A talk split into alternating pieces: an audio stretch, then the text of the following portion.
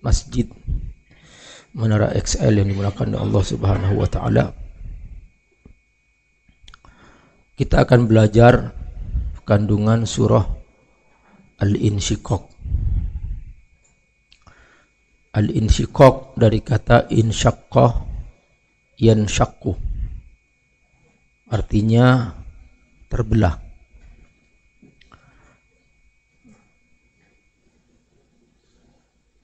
Allah Subhanahu wa taala membuka surah ini dengan menggambarkan dua dari ciptaannya yang paling kokoh. Yang pertama langit, yang kedua bumi. Kedua ciptaannya ini akan terus bertahan sampai datangnya hari kiamat. Ketika tiba saatnya hari kiamat, nanti kedua ciptaannya ini satunya akan terbelah dan satunya akan rata. Kedua ciptaan Allah ini adalah langit dan bumi. Saudaraku rahmakumullah Kalau kita baca secara bahasa saja mungkin kita mendapatkan makna biasa. Idza sama unshaqqat wa azinat li rabbiha wa huqqat wa idzal ardu muddat wa alqat ma fiha wa takhallat wa azinat li rabbiha wa huqqat apabila langit terbelah dan patuh kepada Tuhannya dan sudah semestinya langit itu patuh apabila bumi diratakan dan memuntahkan apa yang ada di dalamnya dan menjadi kosong dan patuh kepada Tuhannya dan sudah semestinya bumi itu patuh. Kita kalau baca begini nggak mengerti Maksudnya apa? Tapi kalau kita mengikuti redaksi bahasa Arabnya, ini sangat dalam. Dari redaksi ini saja, kita merasakan, artinya kalau kita mengerti benar dengan bahasa Arabnya, sebetulnya Allah ingin kepada semua manusia. Terutama hamba-hambanya yang beriman agar mereka selalu bersama Allah. Lidahnya berzikir kepada Allah. Pandangannya memandang ciptaan Allah dengan penuh keimanan. Pikirannya selalu ingat kepada Allah Subhanahu wa taala. Hatinya selalu khusyuk kepada Allah Subhanahu wa taala. Dan tujuannya adalah akhirat. Ini yang kita pahami dari redaksi ini. Jadi kalau kita baca Quran dari awal sampai akhir dengan penuh perenungan, kita akan tergiring ke suasana itu bahasa Quran itu bahasa rohani, bahasa iman, bahasa kekhusyukan. Jadi kalau kita membaca Quran dengan hati kita, dengan jiwa kita, dengan perasaan kita, kita akan merasakan kekhusyuan di dalamnya. Dan seperti itu yang Allah inginkan dari hamba-hambanya.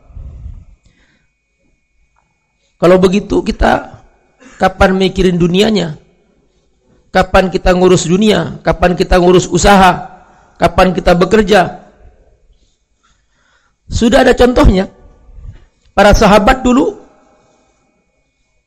mereka pikirannya, perasaannya, hatinya bersama Allah. Tapi dunianya mereka juga maksimal. Begitu penjiwaan ini kokoh dalam diri generasi itu. Dan di saat yang sama mereka melakukan ikhtiar yang maksimal untuk mengurus dunia maka umat pada waktu itu mencapai puncak kekuatannya. Tidak ada satupun bangsa mana pun ketika itu yang mampu menandingi kekuatan umat ini Mengapa? Karena selain umat ini sandaran kekuatannya itu hanya materi, hanya benda-benda. Karenanya mereka hanya mengenal peradaban materialisme. Tetapi umat ini tidak. Umat ini mempunyai dua kekuatan. Rohani kuat dan jasmani kuat. Begitu digabung antara kekuatan jasmani dan kekuatan rohani, maka menjadi umat yang terkuat. Dan Allah tidak bicara jumlah. Allah bicara kualitas. Dalam sejarah umat Islam, belum pernah orang Islam lebih banyak daripada orang kafir. Dalam berhadap-hadapan di setiap pertempuran. Di perang Badar orang Islam 313, orang kafir 1000. Yang menang orang Islam. Di perang Uhud orang Islam 700 ya setelah orang munafik 300 pulang 700. Orang kafir 3000. Menang orang Islam. Tapi karena ada pelanggaran sedikit Allah beri peringatan. Tapi menang orang Islam. Dan ketika berhadapan dengan pasukan Romawi di perang Mu'tah, di perang Yarmuk. Itu jumlah gak bisa dibandingkan. Orang Islam 3.500, pasukan Romawi 125.000, menang orang Islam. Orang Islam 15.000, pasukan Romawi 225.000, menang orang Islam. Perhatikan. Allah Subhanahu wa taala sebetulnya sudah memberikan solusi kekuatan umat ini. Begitu umat ini mengikuti pesan Al-Qur'an secara totalitas, rohaninya khusyuk, jiwanya bersama Allah, pikirannya bersama Allah dan ikhtiar duniawinya juga maksimal maka umat ini pasti akan memimpin dunia. Dan telah berhasil pada waktu itu. Umat Islam berhasil memimpin seperempat dunia dari Jazirah Arabia, Afrika, masuk ke Eropa, terus masuk ke Asia Tengah yang berbatasan dengan Rusia. Jadi perbatasan Rusia yang sekarang kita kenal dengan Uighur, yang sekarang umat Islam lagi di dibantai di sana. Mudah-mudahan Allah segera memberikan jalan keluar insyaallah. Di situ sudah masuk Islam sejak awal-awal. Dan di situ ada para sahabat yang meninggal dunia di situ. Dari situ lahir seorang imam besar dalam ilmu hadis yaitu Imam Bukhari. Jadi saudaraku rahimakumullah berhasil umat ini. Sekalipun ketika itu fasilitas tidak seperti sekarang, teknologi tidak ada, kamera pun mereka tidak punya, HP mereka tidak punya, laptop mereka tidak punya, pesawat terbang tidak punya, tapi berhasil. Kenapa? Karena kesungguhan orang-orang beriman ini jujur bersama Allah. Dekat kepada Allah, zikir, dan maksimal ngurus dunianya. Dan ini janji Allah subhanahu wa ta'ala bagi yang mengikuti program ini dengan secara maksimal, Allah pasti menangkan. Allah berfirman dalam surah Al-A'raf, "Walau anna ahlal qura" Seandainya penduduk sebuah negeri amanu wattaqau sungguh-sungguh beriman dan bertakwa. Perhatikan. Allah tidak berfirman seandainya penduduk sebuah negeri banyak profesor doktor di bidang politik, banyak profesor doktor di bidang ekonomi, profesor doktor di bidang bisnis, profesor doktor di bidang teknologi. Enggak, Allah enggak berfirman itu. Allah hanya berfirman, amanu wattaqau. Karena jujur mereka, khusyuk hatinya bersama Allah, lidahnya enggak pernah lepas dikir, rumah mereka selalu terdengar bacaan Al-Quran, maka Allah buka kemenangan-kemenangan yang tidak disangka-sangka. Allah buka Khaybar ketika itu. Begitu sebelas benteng kaum Yahudi di Khaybar dibuka oleh Allah di tangan orang Islam. Orang Islam menemukan persenjataan yang orang Islam sendiri nggak sanggup menggunakannya karena teknologinya terlalu canggih ketika itu. Sampai seperti itu. Jadi sebetulnya kita jangan berpikir terbalik. Jadi sering kali banyak orang itu berpikir terbalik. Ah, aku kan bisa menentukan usahaku, terserah aku dah. Ngapain pakai doa, ngapain pakai sholat. Sholat malah justru mengganggu aku bekerja. Nanti targetku nggak tercapai. Ah, Allah sampingan dah. Yang penting aku sudah utamakan ikhtiarku. Udah sholat nanti doa nanti. Nah ini kebalik. Ini namanya orang yang berpikir Superman. Jadi dia menganggap Allah sampingan, dirinya super. Seharusnya tidak. Kita berpikir barokah. Allah duluan, setelah itu kita berikhtiar. Maka dengan cara seperti ini, kita akan menjadi pribadi yang berkah. Nah, hidup itu yang paling penting berkah. Bukan banyak. Ada orang penghasilannya banyak tapi tidak berkah. Hancur rumah tangganya, uangnya banyak, perusahaannya banyak, tapi dia tidak berkah hidupnya. Ada orang mungkin penghasilannya sedikit atau pas-pasan, tapi hidupnya berkah. Dia bahagia bersama keluarganya, bahagia bersama anaknya. Nah ini yang Allah ajarkan supaya kita itu bagaimana memburu keberkahan itu. Caranya bagaimana? Ayo jangan putus Allah. Jangan jadikan Allah sampingan. Utamakan Allah. Ikhtiar manusiawi lakukan secara maksimal. Maka dengan cara seperti ini kita akan menjadi pribadi yang bahagia dan berkah. Nah, perhatikan redaksi ayat-ayat ini. Misalnya, Idas sama unsyaqqat. Di sini para ulama tafsir itu membahas panjang lebar. Mengapa Allah kok menyebutkan langit dulu? Seharusnya dalam redaksi bahasa Arab itu idza insyaqqatis sama. Jadi idza ini tidak ketemu dengan dengan isim, dia ketemu dengan fi'il. Idza insyaqqatis sama. Seharusnya begitu. Mengapa kok langit duluan yang disebutkan oleh Allah? Di sini ada makna penting bahwa Allah ingin menanamkan kesadaran dengan cara begini. Eh, hambaku, tuh lihat langit. Maka begitu melihat langit, tahu nggak kamu apa? Maksudnya apa? Itu akan terbelah. Seperti itu bahasanya. Maksudnya apa?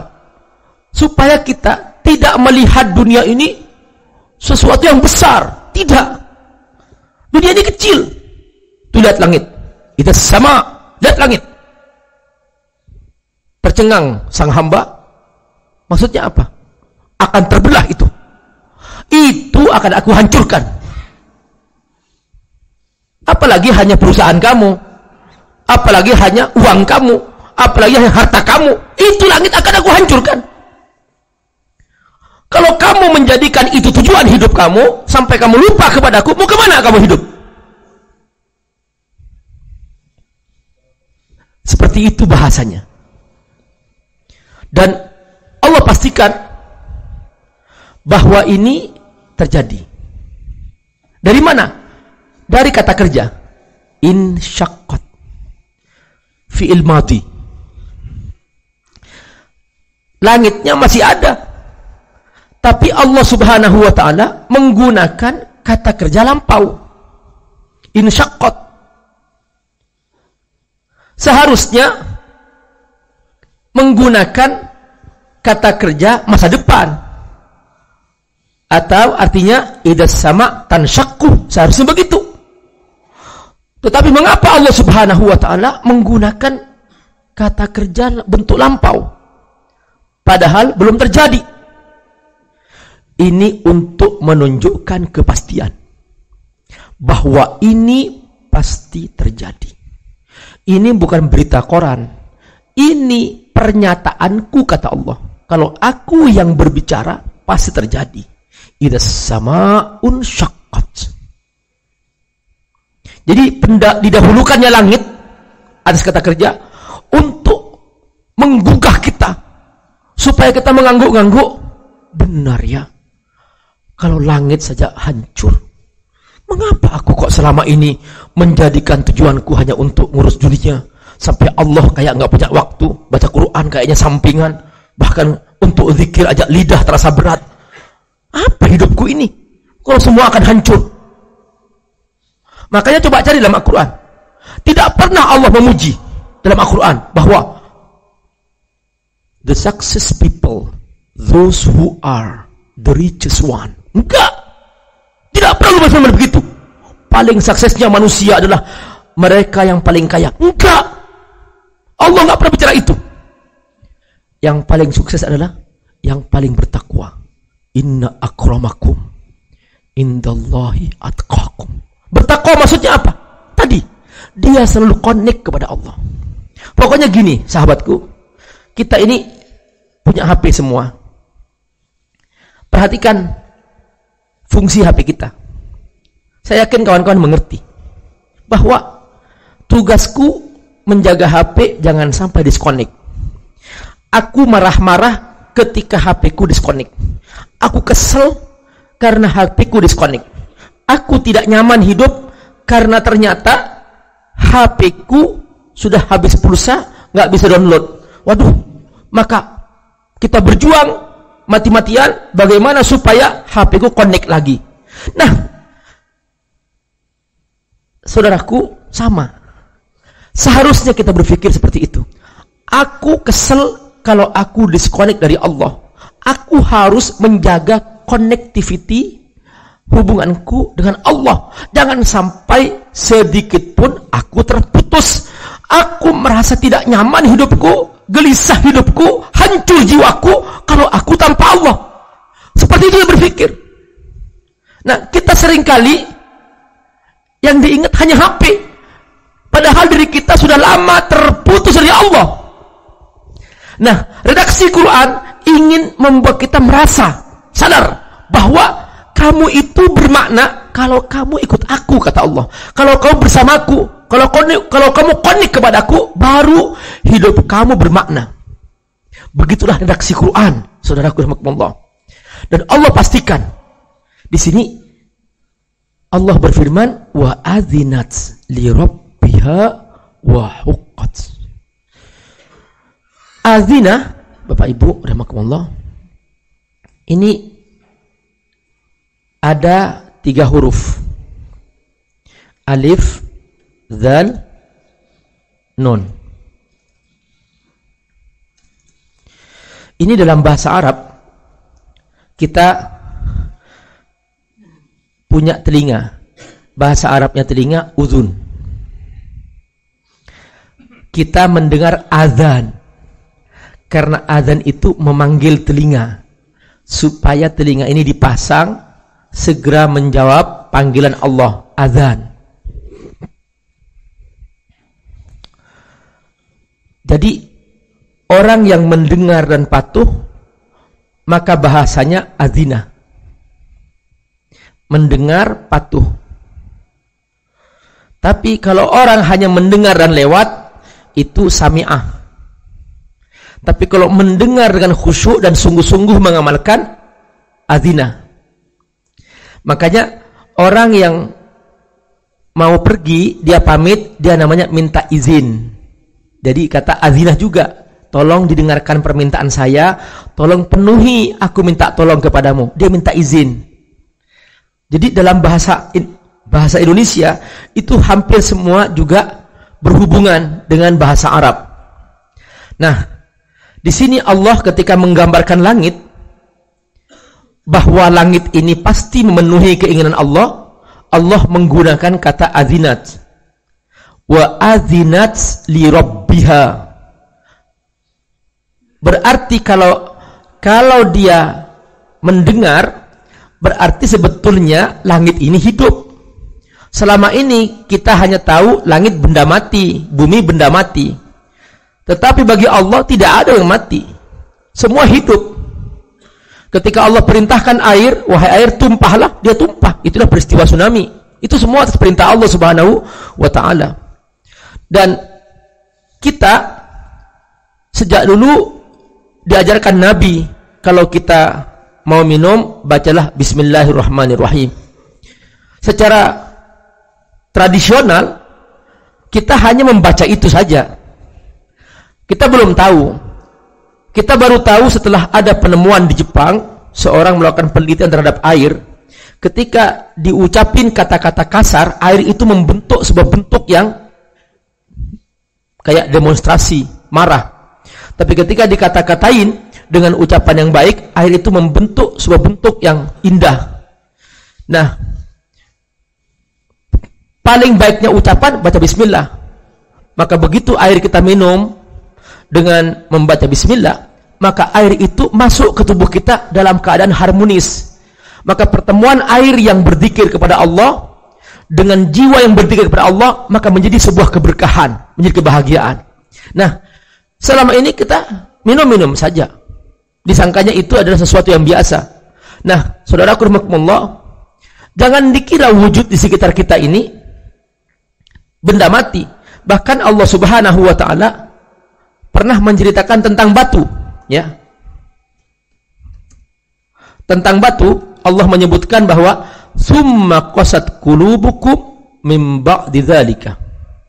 Dalam surah Al-Baqarah ayat 74. Di sini Allah ceritakan tentang batu bahwa ada batu yang jatuh dari atas ke bawah ini karena takut kepada Allah wa inna minha lama yahbitu min khasyatillah. Jadi batu ini bukan semata benda mati saudaraku. Ini hidup. Dia berzikir kepada Allah. Nabi Muhammad SAW setiap kali masuk gua Hira mendengar Assalamualaikum ya Rasulullah. Tapi Nabi tidak tahu. Melihat ke kanan tidak tahu ke kiri tidak tahu. Nggak ada orang.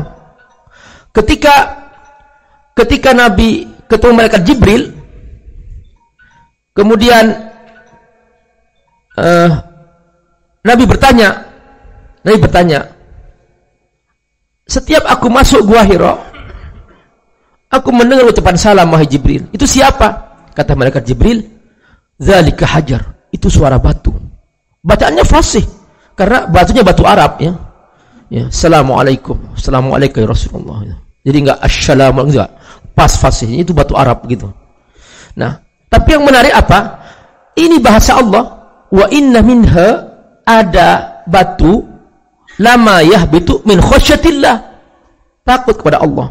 Nah, maka benar ketika Allah menceritakan di sini tentang langit bahwa langit yang tidak pernah pecah ini, langit yang tidak pernah retak ini ini akan tiba saatnya dia patuh kepadaku mendengar perintahku wahai langit terbelahlah.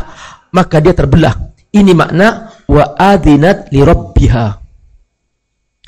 Lalu mengapa Allah Subhanahu wa taala menambah dengan kata wahuqat ini hak. Kita mendengar kata hak artinya benar. Huqat maksudnya mahkukah jadi mahkukah artinya hak terjadi. Dia pasti terjadi. Tidak mungkin ada seorang pun yang bisa menghalangi.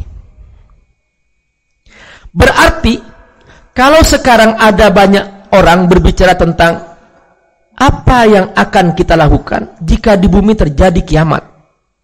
Mereka menyebarkan sebuah bisnis baru bahwa nanti ada planet bisa menjadi tempat pelarian jika di bumi ada kiamat. Dan pendaftarnya sudah mulai banyak. Disangkanya, disangkanya nanti kalau bumi kiamat masih ada planet. Tidak saudaraku. Tidak ada tempat hidup selain bumi tidak ada. Allah sudah pastikan. Makanya ketika kiamat terjadi, Allah pastikan langitnya runtuh. Kalau langitnya runtuh, maka otomatis semua planet yang ada di bawah langit akan runtuh otomatis. Misalnya, ini atap. Makanya dalam Al-Quran, langit itu disebut dengan atap. As-Sakaf namanya. Nah, fitrah manusia setiap atap itu selalu dipasangin lampu-lampu. Nah, bintang-bintang itu, planet-planet itu mirip seperti lampu-lampu yang ditempelkan di atap-atap ini. Nah, kalau atapnya dihancurkan, otomatis sudah habis lampu-lampu ini. Jadi seperti itu. Makanya ketika kita membaca surah Al-Infitor, misalnya, Idas sama um fatorot. Nih, perhatikan. Ketika kita membaca, Idas sama um fatorot wa idzal kawakibun tatharat. Ini dalam surah Al-Infitar. Ketika langit terbelah, idas sama um. Ketika langit terbelah. Nah, begitu langit terbelah, otomatis setelah itu langsung planet-planet bintang-bintang sudah otomatis. Jadi karena mereka tidak punya iman, dan mereka tidak pernah baca Quran. Jadi pikiran mereka mereka menawarkan solusi bahwa jadi seakan-akan ingin menandingi Tuhan. Tidak. Ini sudah sudah berita yang pasti bahwa Allah akan menghancurkan semua yang ada ini. Kenapa? Karena kiamat. Kok begitu? Karena Allah Subhanahu wa taala ingin mengganti alam lain. Dunia sudah selesai masanya. Apa alam lain itu? Akhirat. Itulah yang kekal abadi. Nah, dari sini kita paham bahwa mengapa Allah Subhanahu wa taala memastikan bahwa nanti bumi dan langit ini akan diganti dengan bentuk lain. Dalam surah Ibrahim ayat 48 Allah berfirman, "Yauma tubaddarul ard ghairal ardi was samawat." Nanti bumi dan langit akan diganti. Kita di alam akhirat tidak menggunakan bumi ini, juga tidak menggunakan langit ini. Sudah beda. Dunia sudah selesai. Kita akan pindah ke alam akhirat, itulah alam yang abadi. Nah, saudaraku, ini yang Allah ulang-ulang supaya tertanam dalam jiwa kita, pikiran kita, aku ke akhirat, aku ke akhirat, aku ke akhirat, aku ke akhirat. Dunia bukan tujuanku. Aku sedang menuju akhirat. Apa yang akan aku bawa ke akhirat? Begitulah cara berpikir orang beriman. Kalau orang kafir, aku di dunia, aku dunia, aku dunia, aku dunia. Itu orang kafir. Kalau orang beriman tidak, aku ke akhirat, aku ke akhirat, aku ke akhirat. Maka yang dia pikirkan adalah bagaimana semua yang dia miliki baik itu berupa harta, berupa pikiran, berupa kesehatan, semua dikapitalisasi menjadi bekal ke akhirat. Apa itu amal soleh? Makanya ketika Allah bercerita tentang orang sukses, selalu Allah gandeng iman amal soleh. Illalladzina amanu wa amilus solihat. Kenapa? Karena iman ini adalah paspor, amal soleh adalah visa. Untuk apa? Untuk masuk ke alam akhirat di situ. Orang yang tidak punya iman, tidak punya amal soleh, maka dia seperti masuk ke alam akhirat dalam posisi ilegal. Dia tidak punya sama sekali identitas. Ya ke mana? Ya ke, ke surga, ya ke neraka. Sudah, nggak ada jalan lagi ke neraka. Kenapa? Tidak punya identitas. Nah kita legal. Kenapa? Karena kita ikut Allah. Maka kita punya paspor iman, kita punya visa amal soleh kita berangkat ke situ. Nah ini yang Allah ingin tanamkan dalam diri orang beriman agar kita benar-benar memastikan itu Benar enggak aku beriman? Setelah beriman, benar enggak aku beramal soleh? Benar enggak Allah aku utamakan? Kalau ternyata Allah sampingan, Allah enggak ada dalam jiwa kita. Kita enggak merasakan itu. Saudaraku Allah, begitulah Allah Subhanahu wa taala menanamkan itu. Sampai pun langit Allah pastikan, langit ini patuh kepadaku. Wa adzinat li rabbiha Bumi kata Allah, wa idzal ardu muddat. Bumi ini pasti aku ratakan.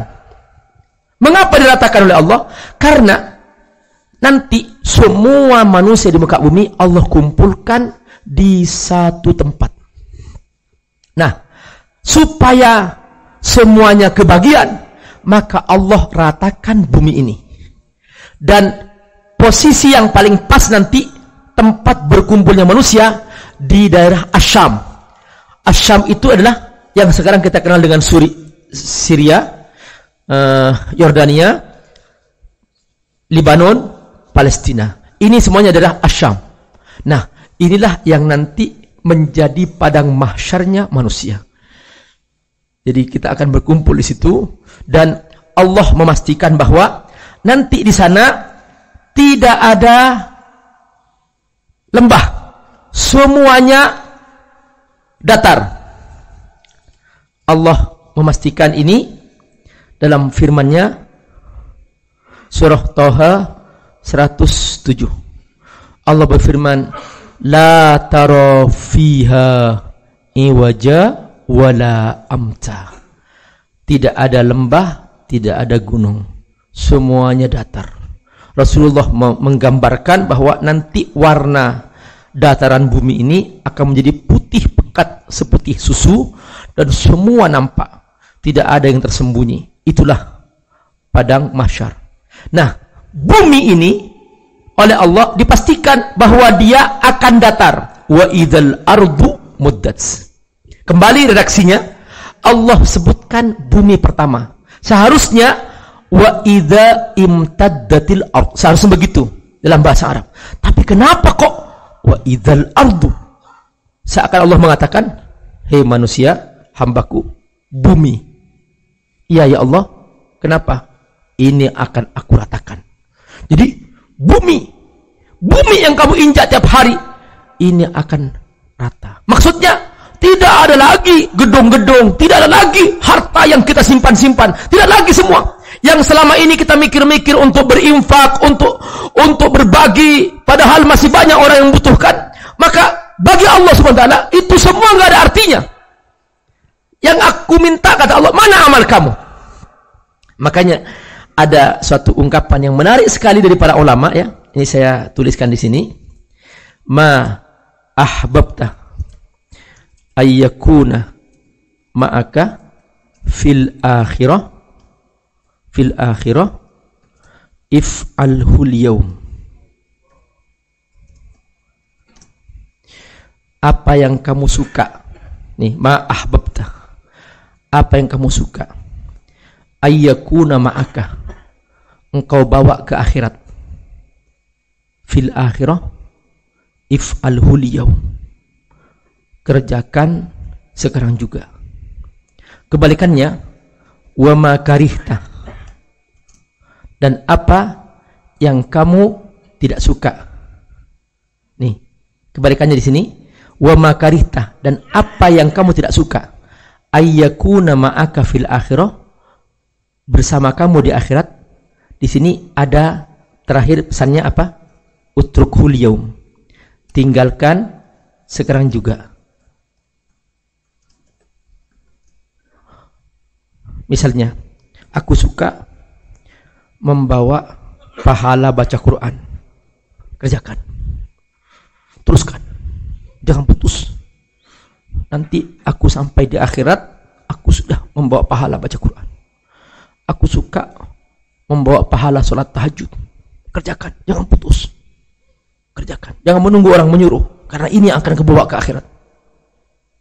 Nah, aku tidak suka membawa pekerjaanku yang sia-sia. Udah jangan kerjakan. Kalau nggak suka. Apa yang sia-sia? Apa aja yang sia-sia? Makanya sebelum kita melakukan sesuatu, pastikan dulu. ini ada pahalanya enggak ya? Kayaknya enggak ada deh. Udah truk, tinggalkan. Coba saya main-main sejak tadi main ini ada pahalanya enggak ya? Kayaknya enggak ada deh. Udah tinggalkan. Tapi kalau yakin ada pahalanya, kerjakan. Begitu kita berpikirnya. Karena apa? Karena orientasi kita akhirat, bukan dunia. Inilah saudaraku rahimakumullah uh, pesan yang Allah ingin gambarkan. Makanya bumi juga dipastikan oleh Allah wa azinat li rabbini wa alqat ma fiha wa tahallat. Untuk bumi beda.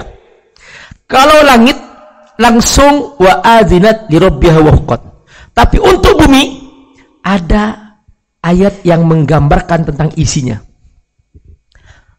Karena bumi ini di dalamnya mengandung kekayaan Allah. Di bumi ada emas, di bumi ada minyak, di bumi ada di bumi ada mayat-mayat yang dikuburkan. Makanya sebelum kiamat terjadi, Allah sudah pastikan bahwa semua isi perut bumi udah keluar. Dalam satu hadis Nabi menggambarkan bahwa nanti Allah akan keluarkan kekayaan bumi ini. Sampai emas berserakan di pinggir jalan. Emas berserakan di pinggir jalan. Taqiul ardu afladaka bidiha kata Nabi. Bumi akan memuntahkan isi perutnya. Amsalul ustuan minaz zahabi wal fiddah. Emas sebesar ustuan. Ustuan, saudaraku, dalam bahasa Arab ustuan itu kalau saudaraku datang ke Masjid Istiqlal, di situ ada tiang-tiang Masjid Istiqlal. Tiang besar yang yang sebesar itu itu namanya ustuan. Nanti emas akan bergelimpangan, berserakan sebesar tiang-tiang itu. Amsal ustuan minaz zahabi wal fiddah berupa emas, berupa perak. Berserakan. Faja as-sarik kata Nabi, datang seorang yang tadinya mencuri dan dipotong tangannya, tangannya terpotong dia. Karena dia mencuri, ketemu, ketahuan, dipotong tangannya. Dia mengatakan, Faja as-sarik kata Nabi. Datanglah seorang pencuri melihat emas berserakan. Fi hadza kutiat yadi. Hanya karena emas ini tanganku dipotong. Dia menyesal. Ini menunjukkan bahwa nanti menjelang hari kiamat Islam akan memimpin dunia dan hukum Islam terlaksana. Karena digambarkan bahwa ada orang yang dilaksanakan hukum Islam terpotong tangannya, dipotong tangannya. Berarti nanti menjelang uh, hari kiamat Islam memimpin dunia dan semua aturan Islam dilaksanakan dan di situ yang mencuri dipotong tangannya. Nabi menggambarkan itu. Dia menyesal. Jadi, saudara Allah, ini makna wa alqat ma fiha wa tahallat. Bumi mengeluarkan isi perutnya dan mengosongkan dirinya termasuk jenazah akan dikeluarkan di bumi dan dia hidup dan berkumpul di padang mahsyar. Semua ini dari mana? Semua ini kepatuhan bumi kepada Allah. Wa azinat li rabbiha wa huqqat. Begitulah saudara Allah. Ayo kita hidup ini di zaman milenial yang godaan kita terlalu banyak ya untuk berbuat sia-sia. Padahal ciri ahli surga itu tidak pernah berbuat yang sia-sia. Kita baca surah Al-Mu'minun, Allah berfirman, "Walladzina hum 'anil lagwi mu'ridun." Al-lagwu artinya yang sia-sia. Jangan sampai kita menyesal di akhirat. Jangan sampai kita sedih di akhirat karena ternyata kita diberi kesempatan hidup, kita buang-buang.